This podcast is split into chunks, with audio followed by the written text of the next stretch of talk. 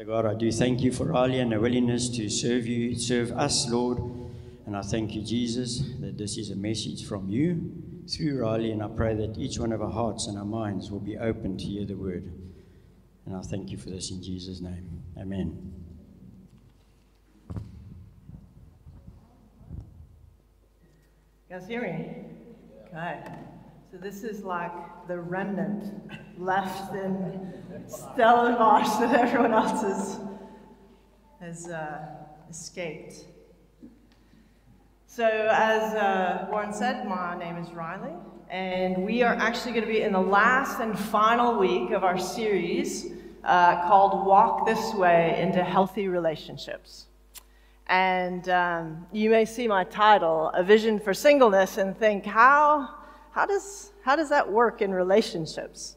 And so um, the reality is that the Bible actually talk to, talks to, about us as a body, right? That we're interconnected, that what happens with one part of the body affects the other part. And so if one part isn't functioning properly or in a healthy way, it actually can, can quite um, affect the rest.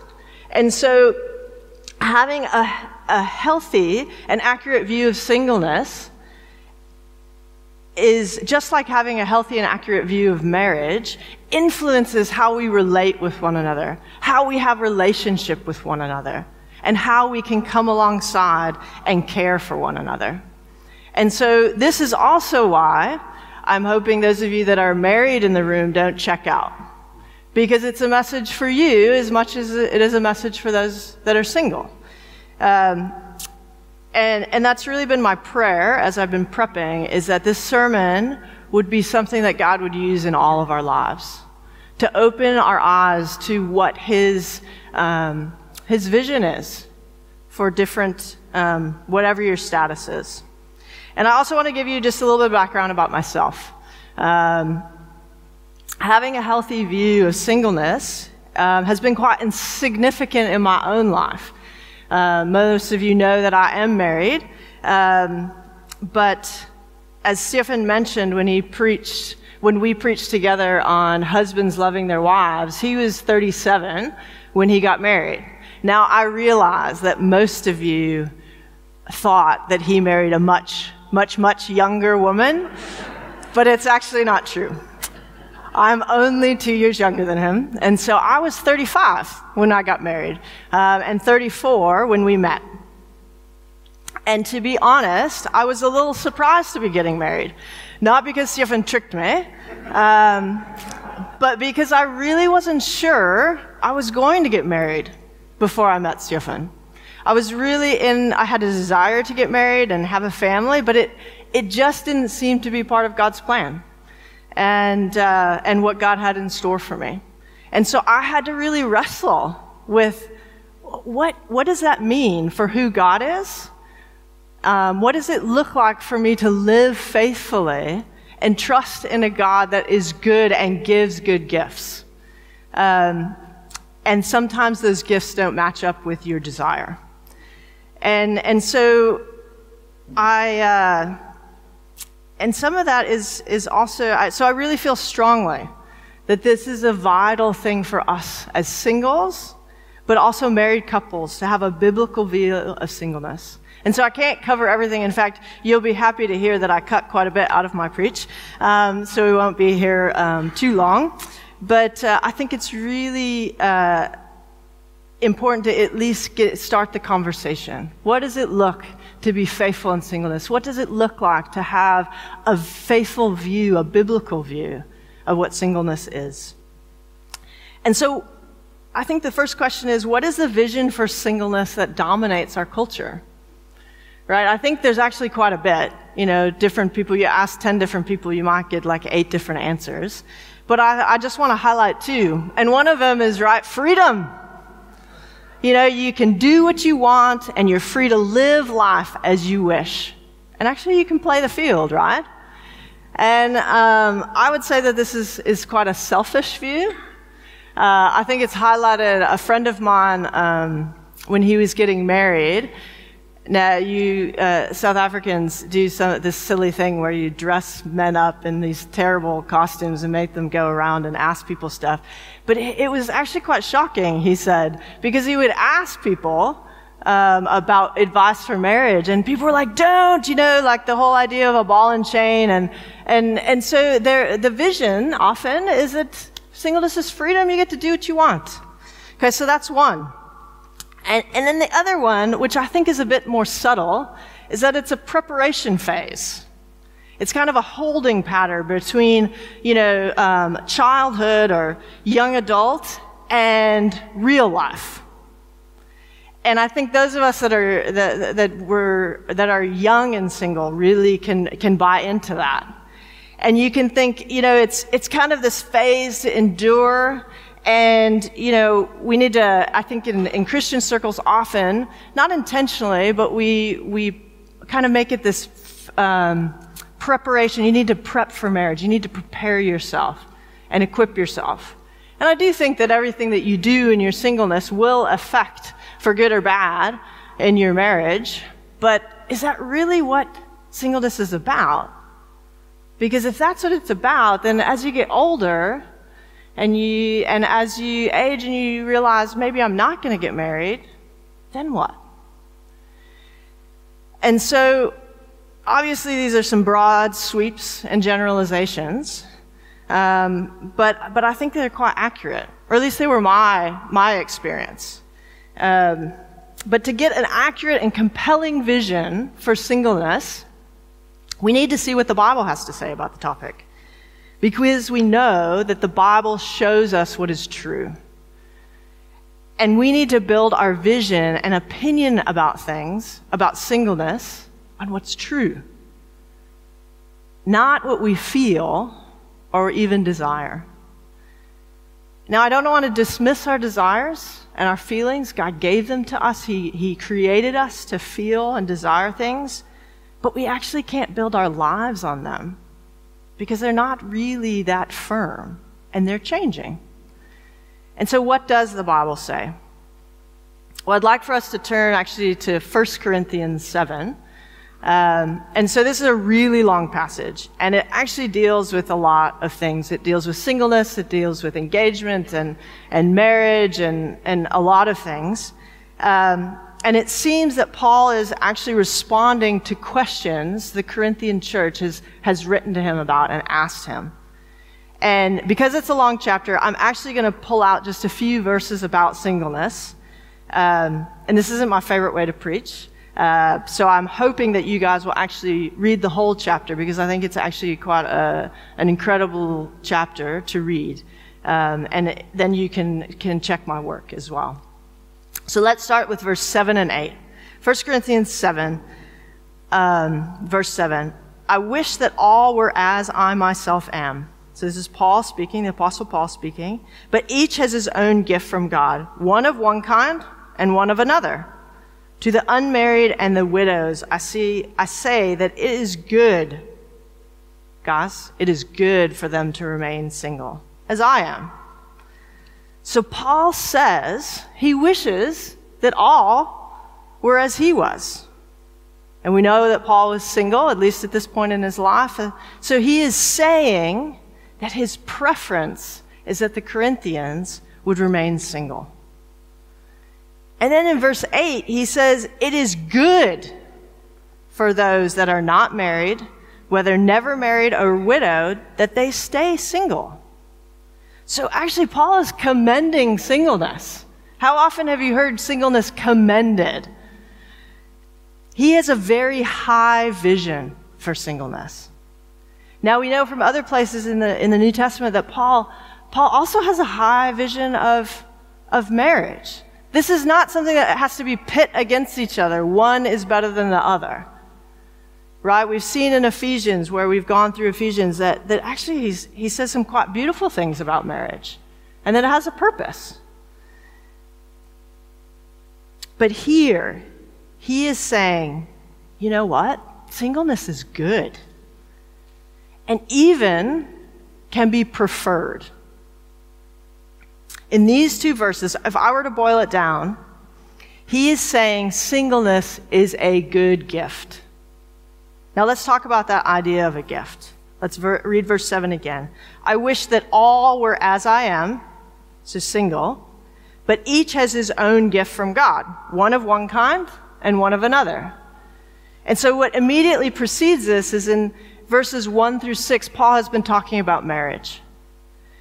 And, and so what Paul is saying is that each Christian, whether married or single, has a gift from God. To some, God gives the good gift of marriage. To others, God gives the good gift of singleness.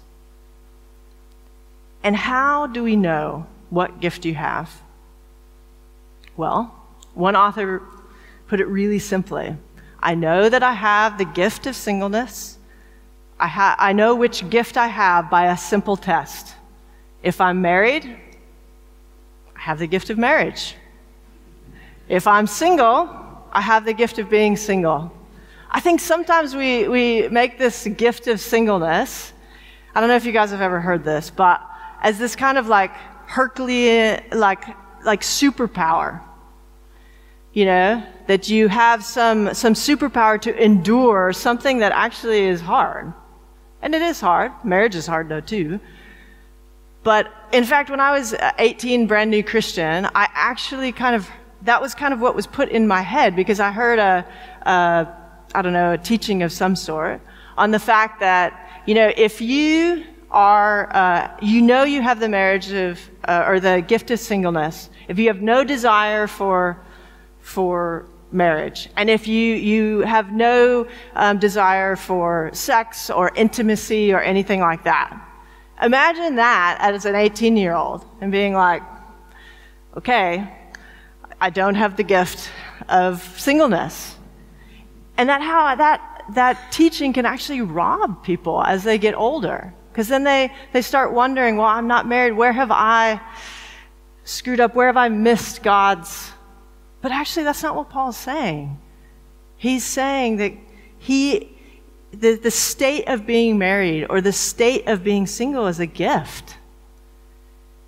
God is a good father that gives his children good gifts to steward for the glory of God and our good. The question actually is, is do you believe that? A gift, do you believe God is a good father that doesn't have favorites? That he is a God and a father that doesn't hold out on some and give good things to others? So a gift isn't meant to be something to endure or escape, but rather to be embraced. So if you are single, do you trust your good father? That this doesn't mean that there won't be struggles. And it doesn't mean that there's disappointment sometimes. And that you may not continue to desire marriage. But in the midst of desiring something, can you still receive your circumstances as God's good gift? And I think that this is often the confusion around contentment, right? We often tell singles, just be content in your circumstances. And and I have talked to many young women around singleness, and they often say that I want to be content but I still desire and long for a spouse, and at times I, am a bit disappointed, and they can feel guilty about that. But that's, that's not contentment. Now, I don't have a verse for this, and this is where people should get nervous when someone says that. Um, but in my own journey and wrestling with the issue, I think I came to the conclusion that contentment isn't getting to a place where the longing and desire was gone and that I felt excited every day being single, but instead that I put the outcome in God's hands and trusting His goodness towards me. And much of the, just like much of the Christian life, this is actually a moment by moment thing. It's not a once off. It can be, but often it looks like turning towards our Father and saying, I trust you, but help me trust you. There will be seasons when it is easier and seasons when it is harder. But do you trust your good Father in both? Do you turn towards your good Father in both? I don't know why God gives some the gift of singleness, some the gift of marriage, and many both in different seasons of life. But I do know God's ultimate plan for us is to be formed into the image of Christ and to be a blessing for those around us. And so, God, in His infinite wisdom, and goodness has decided that the best way for you to do that right now is single if you're single and married if you're married. The purpose of your singleness, as is the purpose of your marriage, is to be made into the image of Christ and to bless those around you. And so, do you see both marriage and singleness as a good gift? And this question isn't just for those here that are single. Those of us that are married have to also realize that how we talk and think about singleness and marriage has an effect on others' views as well. And so you may think, of course, yeah, that's what the Bible says. I think that God, singleness is a good gift. But have you ever said or thought, gosh, it's such a shame so and so isn't married. Or, as it was said to me with good intentions, often, don't worry. I don't know if I gave off that, like I'm concerned, but don't worry, the right person will come around. And again, these are often said and thought very innocently. But what they actually reveal is that we think there is something better than singleness. That there is actually some sort of lack and missing out in being single. And I just want to point out here that the most significant, healthy human to ever live was actually single. And I think he lived a fairly fulfilling and fruitful life. And by no means was Jesus lacking or missing out on it, on something. Sam Allberry, in his book, Seven Myths About Singleness, I'm going to take a short plug here. And if you know me well, you know that's what I do is I plug books. But if you're going to read one book, if you're married or single and you're going to read one book on singleness, this is the one to read. It's, it's well written and it's just really insightful and helpful. But anyway, he makes the point in his book that we tend to define singleness as the absence or lack of something, right? Singleness is the, the lack of a spouse. And often to us, singleness is the, you know, the absence of, of um, family. And of course, if we think of it that way, as if lacking something good, we want to try and, uh, you know, fix it and attain it. And sometimes, sadly, we'll go to any means necessary. But he actually points out that Paul, in 1 Corinthians 7, sees it as an opportunity for something. So let's read um, verses 32 and 35 in, in 1 Corinthians 7. He says, I want you to be free from anxieties. So just before this, he commends people to stay as they are. So meaning, if you are unmarried, you should stay that way. And he actually says that it might be better, but the un, so I want you to be free from anxieties. The unmarried man is anxious about the things of the Lord, how to please the Lord. But the married man is anxious about worldly things, how to please his wife and his interests are divided. And the unmarried or betrothed woman is anxious about the things of the Lord, how to be holy in body and spirit, but the married woman is anxious about worldly things, how to please her husband. I say this for your own benefit, not to lay any restraint upon you. So it's fine if you do get married. There's no, no command not to, but to promote good order and to secure your undivided of devotion to the Lord. So basically, what he is saying is that to be married adds complexity to your life.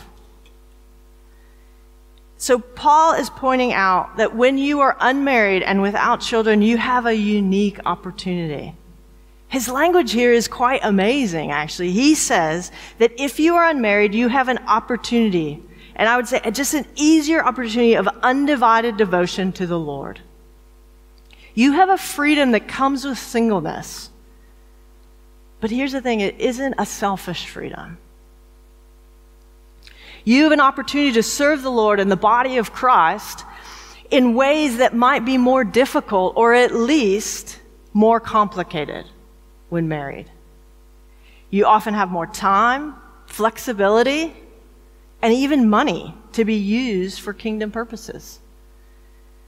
You know, I've seen this in my own life. When I was single, I had a much larger capacity to invest very broadly.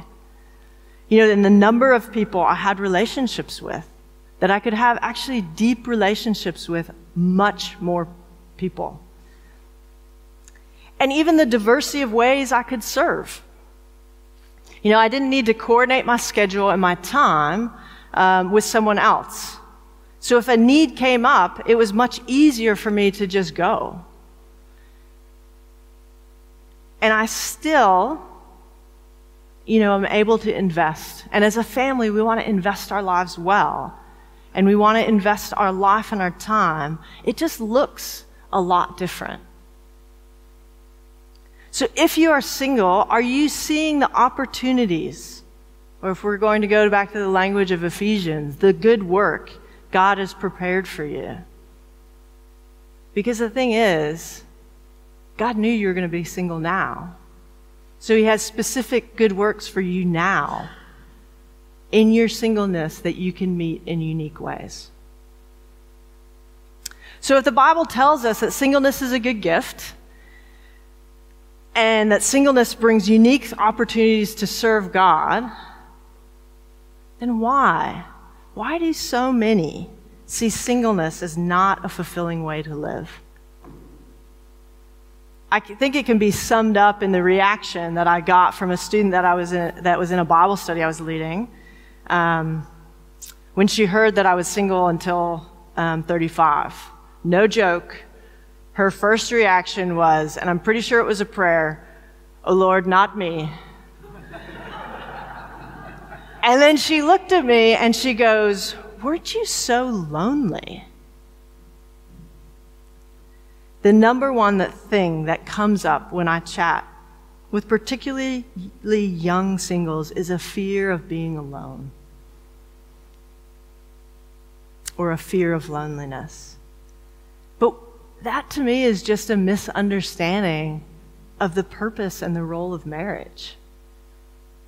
It is true that we were created to love and be loved deeply and to be known, but, but marriage was never meant to completely fill that need. You know, in, in, um, in my reading and in my prepping, I, I came across um, a quote that, uh, that I found quite profound. I think it was by uh, Rebecca McLaughlin. Um, and she says, Loneliness is the one form of suffering no Christian should ever endure. Loneliness is the one form of suffering no Christian should ever have to endure. Why would she say that with such confidence? And I believe it's because God has designed something that actually meets that need, that can prevent that need, that loneliness. Because when we come to faith, we are saved from our sins and we are saved into a family. When we put our trust in Christ for our salvation, we are adopted immediately into the family of God. So Ephesians 1 5 says, In love, he predestined us for adoption to himself as sons through Jesus Christ. And John 1 12 says, But to all who did receive him, who believed in his name, he gave the right to become children of God. So if I'm adopted into God's family and, and so are you, that means that we are siblings. So here together, this isn't a church with a group of people. This is a family. And so notice the Bible doesn't say that we are like a family. There's lots of metaphors, but this, he's actually saying, no, we are family. Whether you like it or not, the person next to you is your sibling, and I am too. And we're part of a family. And it's one thing to agree to that. Sure, you know, we would say that often. Most of us would assent to that and say, yeah, and then we kind of go about our own lives to our own families. So it's quite another to actually live as a family. And I, I really believe that li- to live a flourishing life as a single, we have to, to actually live this out. And I would go even further than that. To actually live a flourishing life as a Christian, this needs to be our reality. We need to work on working this out and what it looks like. And as I was preparing and thinking about my own life, I just actually realized I mean, I, I was incredibly grateful looking back because this was a game changer for me and my experience as a single. And to be honest, even now as a married person.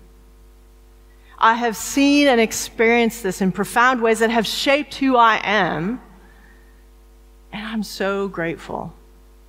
I, I actually, as I was thinking about this, I, I, could, I could think of names and people that are still dear to me, literally across the world.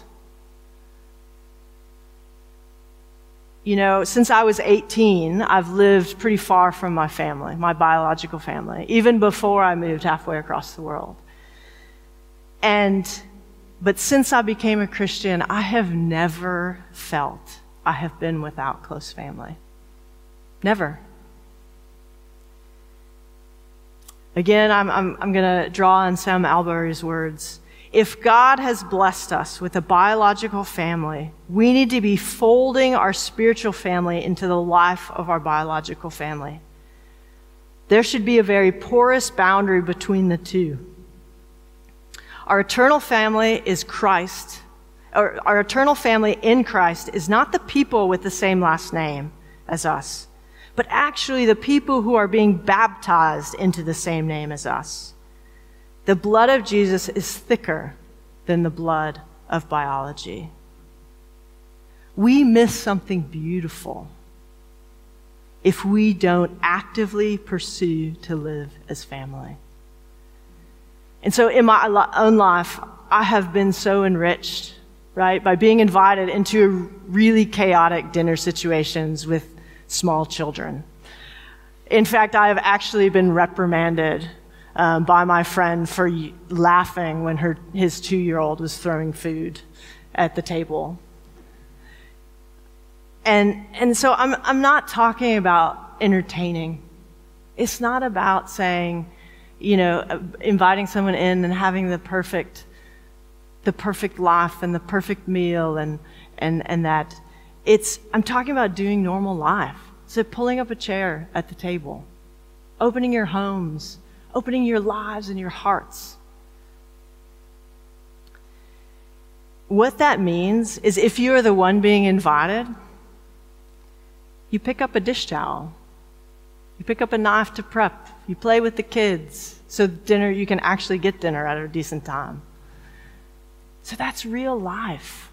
You know, my mom always had a, a, saying that I really appreciate. She's like, she's like, I hate guests, but I love family. So come. You know, put your feet up. Don't do that in everyone's house, but, you know, that's the idea. So I've, I've also felt deeply loved when brothers, right? I have a lot of older and younger brothers, not biological, but through the family of God. And they, they, without me asking, offered to fix my car, a few things on my car. Now, just because I fit the stereotype, don't assume all women are as inept as I am at cars. But the idea is that there's something really special when you see a need and you meet it. Because that's what family does. But this is not a one sided thing.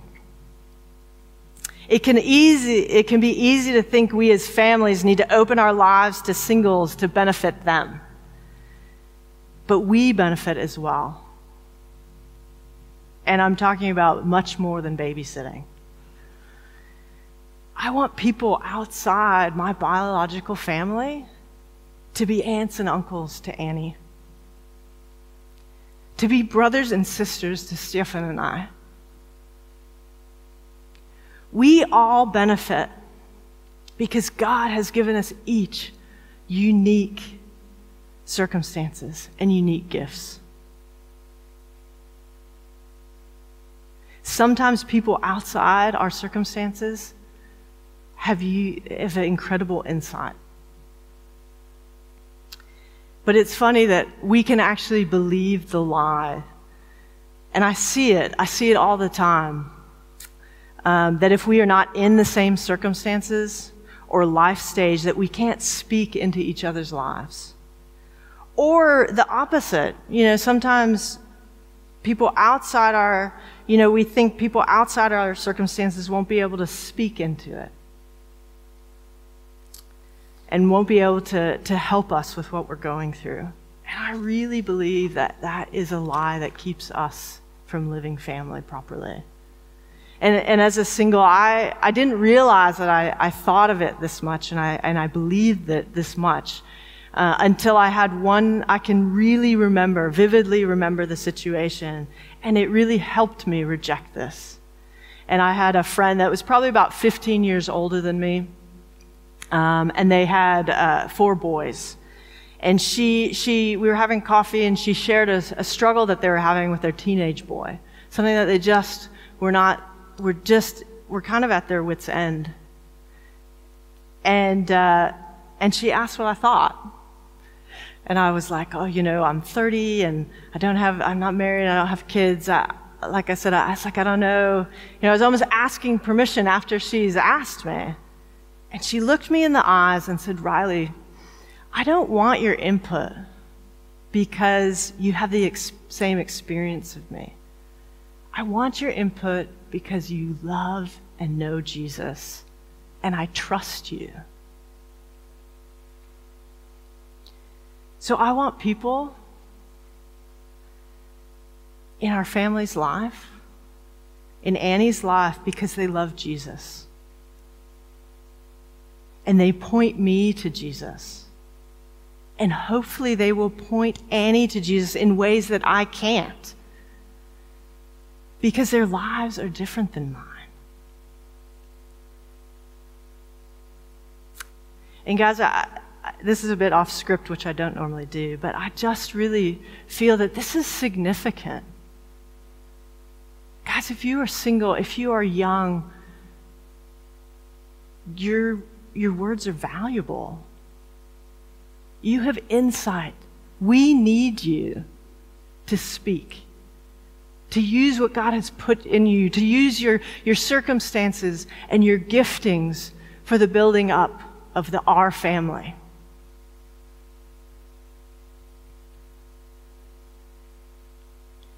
So you may think that as I'm talking about this idea of church family, you're like, well, you may still not be convinced.